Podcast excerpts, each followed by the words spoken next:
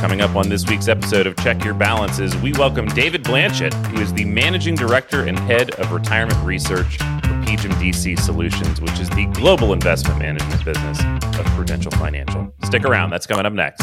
Check Your Balances is a show produced and owned by Kraftwerk Capital. The views expressed by the hosts and their guests are personal opinions and should not be considered personal financial advice or the opinion of Kraftwerk Capital. All investments have risk and may lose money.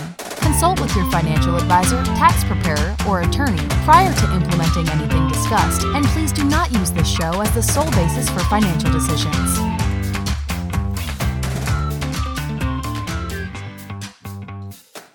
Welcome back to another week of Check Your Balances. I'm Ross Anderson, joined as always by my friend and co-host, Dan Maseka. And this week, we've got a special guest on the show.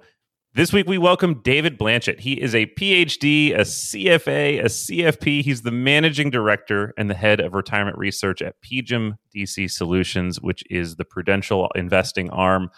A really incredible academic background and professional one. I won't go through all of it just so that we have some time to actually talk with him. But David, welcome to the show.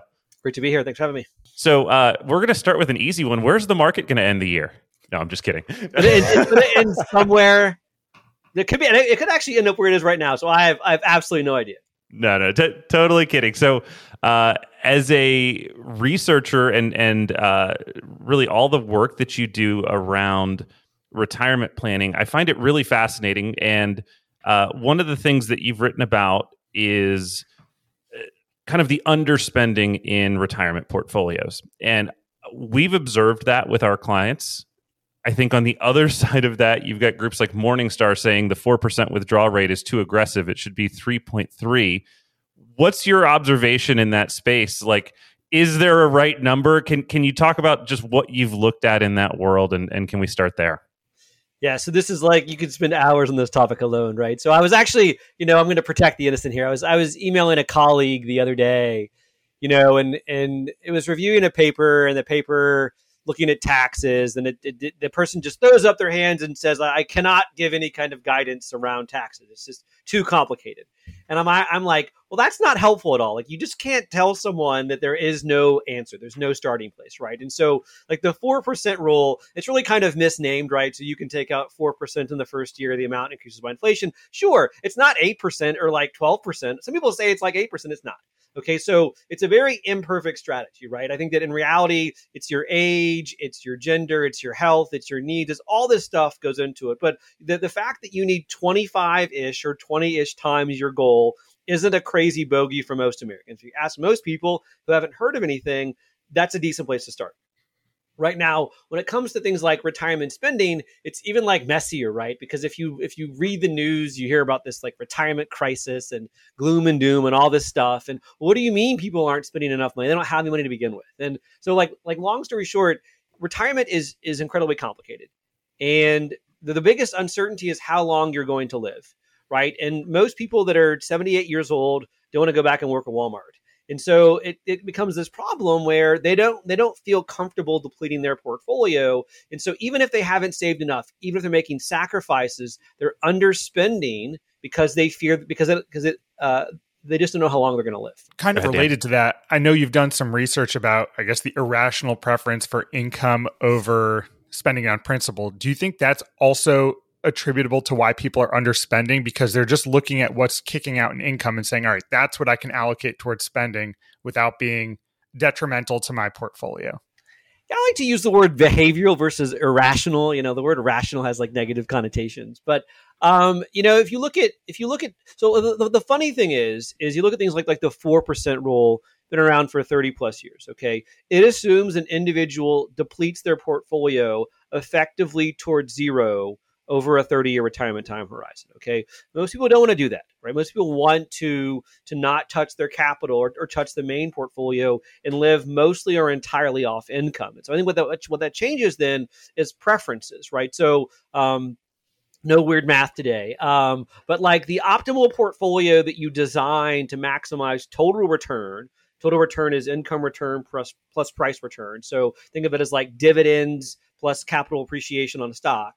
is actually kind of different than the one that you would design where someone lives off of the income. And, you know, I think what's really important is to understand how an investor or retiree is going to utilize their capital and then build an efficient portfolio based upon that. I'm doing research right now based upon regret, like, you know, or you can, like, FOMO is the fun word to use, fear of missing out. Like, how do you design portfolios that are as efficient as they can be, given the unique preferences of, like, every single person? Well, and I think that preference thing, that's a really key point, because you can design a portfolio for different end goals. If you're seeking cash flow security, you're going to start from a different spot than if you're seeking legacy and the largest amount that you're going to leave to that next generation or to charities. And so, you know, depending on what the investor's prioritizing, and I think that's tough to get people to really focus around because it's a little bit abstract and it's a little bit challenging, but you're going to build those things differently, where somebody that's going to prioritize that cash flow security is going to be maybe much happier in guaranteed income solutions and things of that nature versus somebody that's trying to totally maximize what they leave and they're willing to make that sacrifice and live on less, like a dividend-focused investor that's only going to live on that sort of yield. Yeah, it's like one comment that I make more and more is that retirement is not a single goal. It's a series of goals, right? Even like the income goal that you want to spend, it's like a combination of, you know, you can do like needs, wants, and wishes, or like essential, non-essential. There's all these fun ways to parse it up. But, you know, you've got the money that if you don't have, you're going to get like really angry really fast.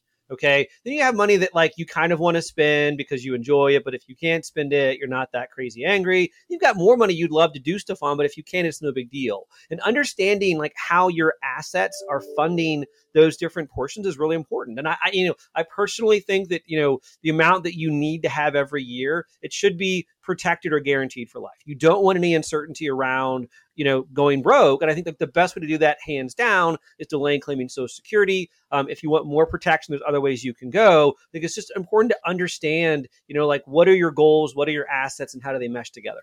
I think that the delaying Social Security creates such a unique window for a lot of people that I don't think they envision. There's and as somebody that has target date funds in your firm's portfolios, you know, one of the things that I've observed is that there's almost, whether you call it the bond tent or a carve-out strategy, whatever it is, but there's this kind of gap period for people that retire before Social Security is going to turn on.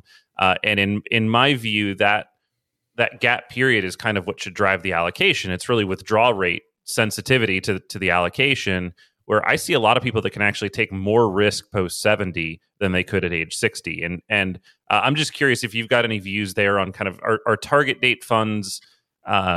Should they be adjusting back up in their equity allocations, or is that a crazy idea?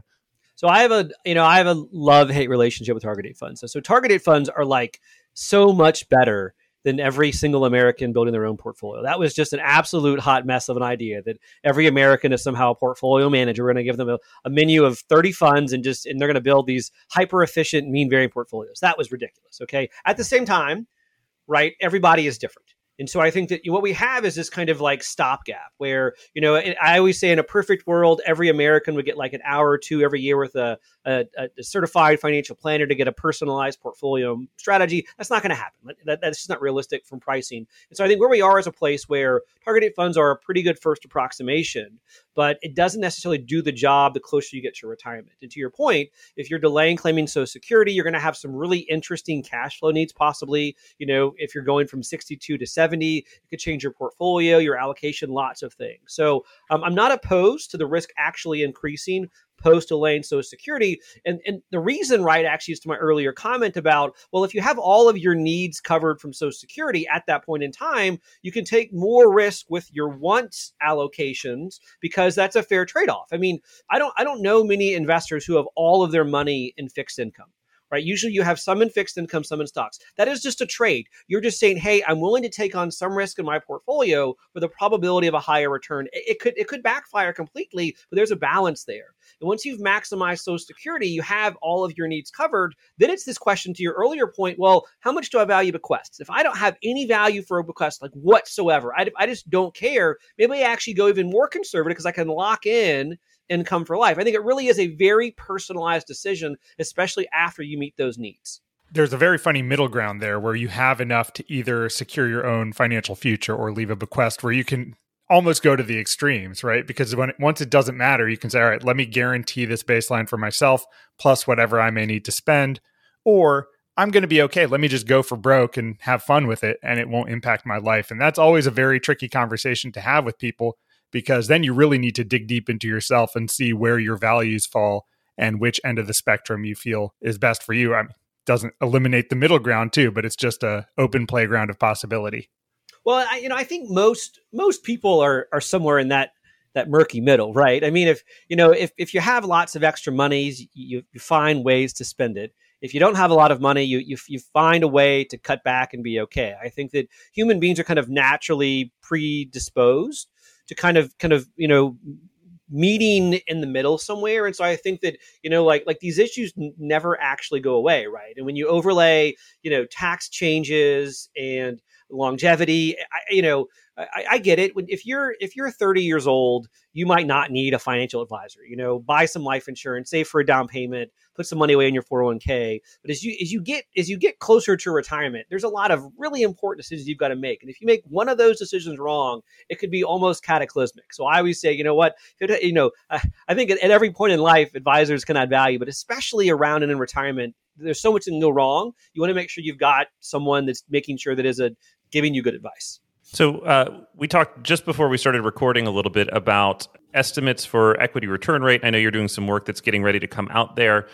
One of the areas that I'm consistently finding myself a little uncomfortable is with some younger investors. When you look at some of the inflation rates that we're applying, for example, to healthcare costs, right? So some of the software default packages are assuming 6% inflation annually for like the next 70 years.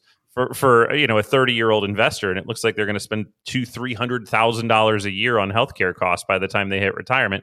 That looks a little silly to me. I feel like something's going to have to give in that. But do you have any advice for us as planners on how to think about what we should be inflating these costs at, and how does that relate to your equity risk work that you've been doing? Yeah, so like if you assume healthcare goes up 6% a year, like that's like the entire economy, right? In 50 years, like it's just one giant health system, like that's all everybody does. I mean, it might be true. Who knows? I know. So I mean, I'm like a financial planning methodologist, so I gotta like describe. We're in a friendly environment here, and so I think that the first thing you have to acknowledge is like it's going to be wrong, right? Like it's impossible to like know where life is going to be in 30 or 40 or 50 or 60 years. Okay. But I think you have to try to do a good job. I mean, the goal of the plan is to form expectations. Like this is how much you should be saving. This is what you're going to spend, stuff like that. And, obviously when you're young, when you're in your 30s or even your 40s, retirement is like a mirage. It's like 20 plus years away. And so much will change between now and then. You're going to get your raises. You're going to want to spend money on things. Your kids go to college. All these things happen. As you move closer to retirement, it kind of, like the mirage, it comes more into form, like your odds are you retire early because you get downsized, you have a health issue, all these things happen. I think that what's super important though, is to use reasonable assumptions all throughout. I don't think a 6% healthcare assumption is reasonable, right? I think that you have, here's the thing, what you have is a retirement goal. Okay. So it is true. So the average US household that is 65 spends 10% of their total expenditures on healthcare. That goes to 20% by age 85. Okay. So it does rise. Okay. Here's the thing though, you spend a lot less on everything else. Okay. When you have a health shock, guess what? On average, your other spending goes down. So I wouldn't go crazy with a 6% healthcare. I think you need reasonable assumptions that reflect reality, but I wouldn't go that far. I think that and so one other kind of important thing is that, we are in a lower interest rate environment today. So the long-term average yield on government bonds has been about 5%. It's like 3% today. Okay. So if you're retiring like right now, like today, you cannot go out and buy a government bond yielding 5%. That's simply it's just a fact. Okay. So what's really important is, I think when you do financial plans and projections is that your near term assumptions reflect the current economic reality. And then at some point in time in the future, you move towards like, whatever you think is like the future long-term average. I really get concerned when I see advisors running financial plans that either assume that, rates are low forever, unless they think that's what's going to happen, or based purely upon U.S. historical averages. Yeah, I tend to just personally, and you can tell me if you agree with this, you know, that real return rate is what's so important, right? So, I mean, even if we're going to assume that inflation remains very high or very low, that corridor is what's important. And for anybody that I just lost, what I really mean is how much are we growing your purchasing power in excess of how much your costs are going up? And in a world where stocks are making 15%, but your costs go up at 10% a year, your real return's like 5%. So that's the corridor that I think is particularly important is, are we keeping those relationships at least somewhat intact? What is your research on the equity risk premium kind of lead to in terms of how we think about that? Yeah. So to your point, I think all that really matters in a financial plan is the real return. So again, like that's the return of the stock market minus inflation. And, you know, I mean, to me, like what's just super important is if you look at like global historical returns for like 150 years for 16 countries and all this stuff. I understand there's like correlation effects or all that, but like returns globally have overwhelmingly been lower when the markets have had lower bond yields. And so to me, like, that's just it. It's just that, you know, when yields are lower, you need to assume a lower return. When yields are higher, returns have been higher. And that jives with, I think, what we would expect. There's obviously a lot of noise there. The markets had done relatively well up until 2022, and they're rebounding this year. I think that the key is just to ensure that your assumptions reflect reality. And I worry that too often advisors kind of press the easy button and just use historical averages and don't think about the context of why that may or may not make sense. To that point, a lot of these financial planning softwares have both default values, which maybe a lot of people don't dig into, or their ability to customize these assumptions is so limited that you're basically stuck with one assumption forever. You can't like pick a point and say, all right, 10 years, that's going to pivot towards your terminal long-term average. I mean, I feel like people are either getting like really rosy pictures if it were a couple of years ago, or unnecessarily grim pictures of their financial plan. And it's probably a disservice to both the client and the planner because these tools are made to be easy, but also in simplicity, you're losing a lot of reality. And the one thing that breaks my heart is I've talked to a few advisors over the day, and like they'll have clients sometimes and they'll say, I can't work with you because if I do, I can't retire. But this other advisor, when they give me their financial plan, I can retire. And like, it's like, I'm like, you know, I'm like, whoa, like that is, you know, because so one advisor is using like absurdly optimistic assumptions. The other is being a realist, you know, and you know, like somehow the client thinks that the other advisor that uses crazy assumptions, it's somehow better plan. And, you know, I like it. That hurts my mind because it like doesn't make any sense, but I guess it does for some people, right? Well, that's the guy with all the great investing ideas. So we all just need to go to them because what they're going to do is deliver those higher returns. Whenever I'm talking with someone who's been pitched insurance plans, in particular, like a variable life policy, they're always illustrating 10 or 12% equity returns over the long run, which, you know, when you're competing against that, you know, the realist is going to lose out because you're saying, well, 10 or 12% would be great year after year, but that's not necessarily what we're going to be looking at. So assumptions matter. Well, yeah, I mean, especially, you know, like I think that like the decade, you know, like the 10 calendar years before 2022 was like a positive 14% return on the market. And so, you know, if you're running an insurance illustration using the previous 10 years, it's going to look spectacular. Right. But that's not realistic. Like I would never assume that as part of even a near term financial plan. But based upon rules, whatever else, that kind of stuff might seem OK. So shifting gears just a little bit, because you teach some financial planning coursework and I think at the CFP programs and likely some others. Are you at Texas Tech as well? So I actually currently am only an adjunct professor at the American College of Financial Services. Got it. OK. All right. Sorry about that. Sure. Can you tell us about the shift that you've seen just in terms of the academic rigor in the financial planning industry? Because I feel like we were really born out of brokers, right? Like it was kind of this culture of salespeople that has evolved to be much more thought focused. And as somebody, and I don't use this word lightly, but somebody that is a thought leader in the space, I'm just curious kind of how you see that shift and just the landscape today versus what it used to be.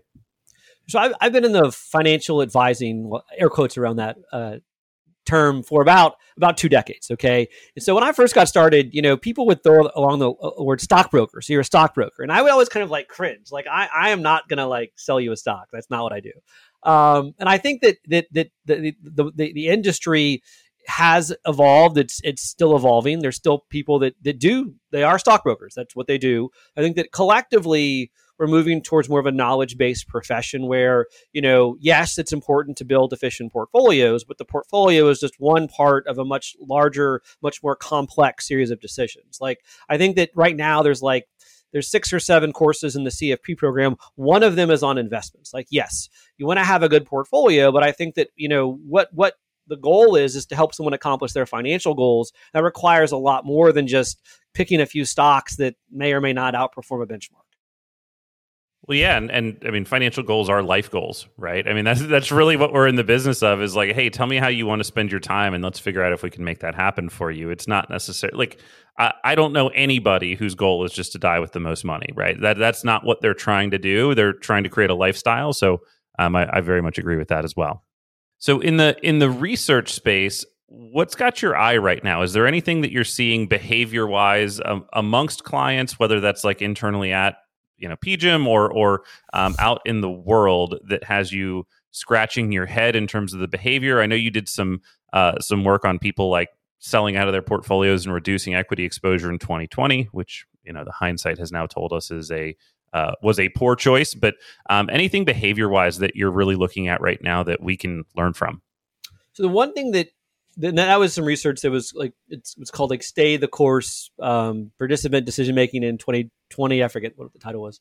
But the one thing that I've seen using different data sets over different periods and all this stuff is that, you know, retirees are an awfully behavioral bunch. And I'm using that term politely right now. I don't want to use the other word.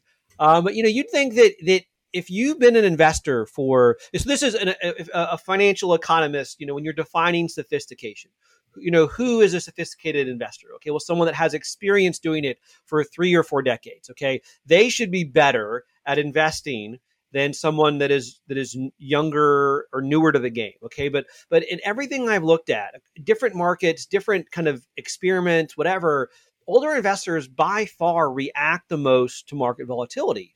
And, you know, and that has not been good for them almost across the board. And even those that kind of maybe tend to time it early and they miss the bottom, they miss the entire swing back up. There's 2 points you have to get right when you time the market, the exit and the reentry point. And to me, what is just fascinating is how do you create strategies that are acceptable for older investors that they're going to stay invested in, because they're the ones that, you know, all the evidence that I've seen suggests are the most likely to kind of react to things happening when they can kind of least afford to do so. And I mean, no one wants to like lose money, but if you're 25 years old, you have a lot of time to change course and learn from your errors. If you're 63 years old and you realize a permanent loss of negative 20%, you're not going to make that back.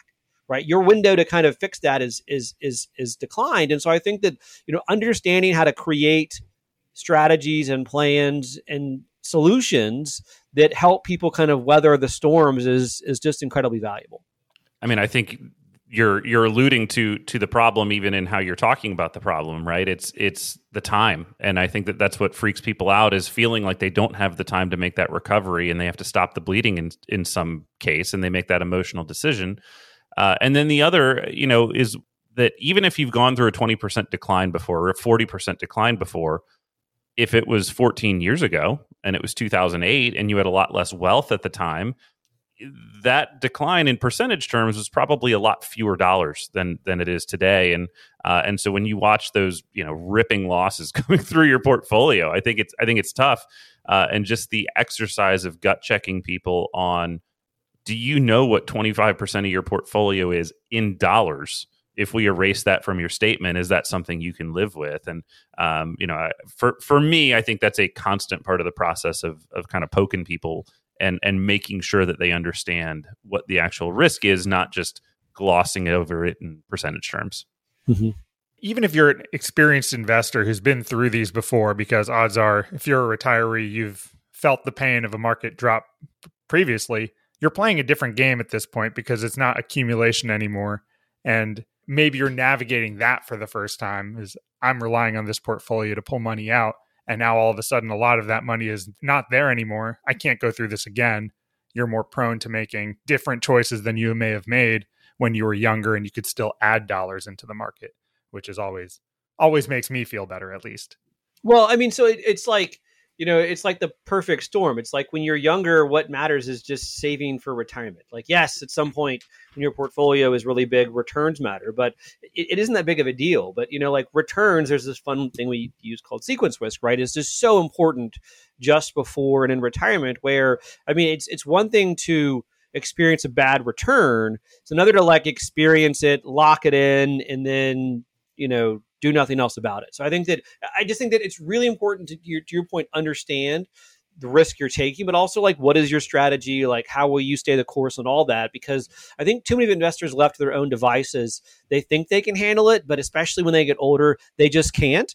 And like that's the behavioral angle that, you know, I wrote research on this called Gamma. Vanguard has advisors alpha. There's lots of fun Greek symbols to talk about it, but advisors can add tons of value. And I'm convinced like most of that value is around retirement when investors will freak out more and will do things more that can really jeopardize the ability of that portfolio to last, say, 20 or 30 or 40 years.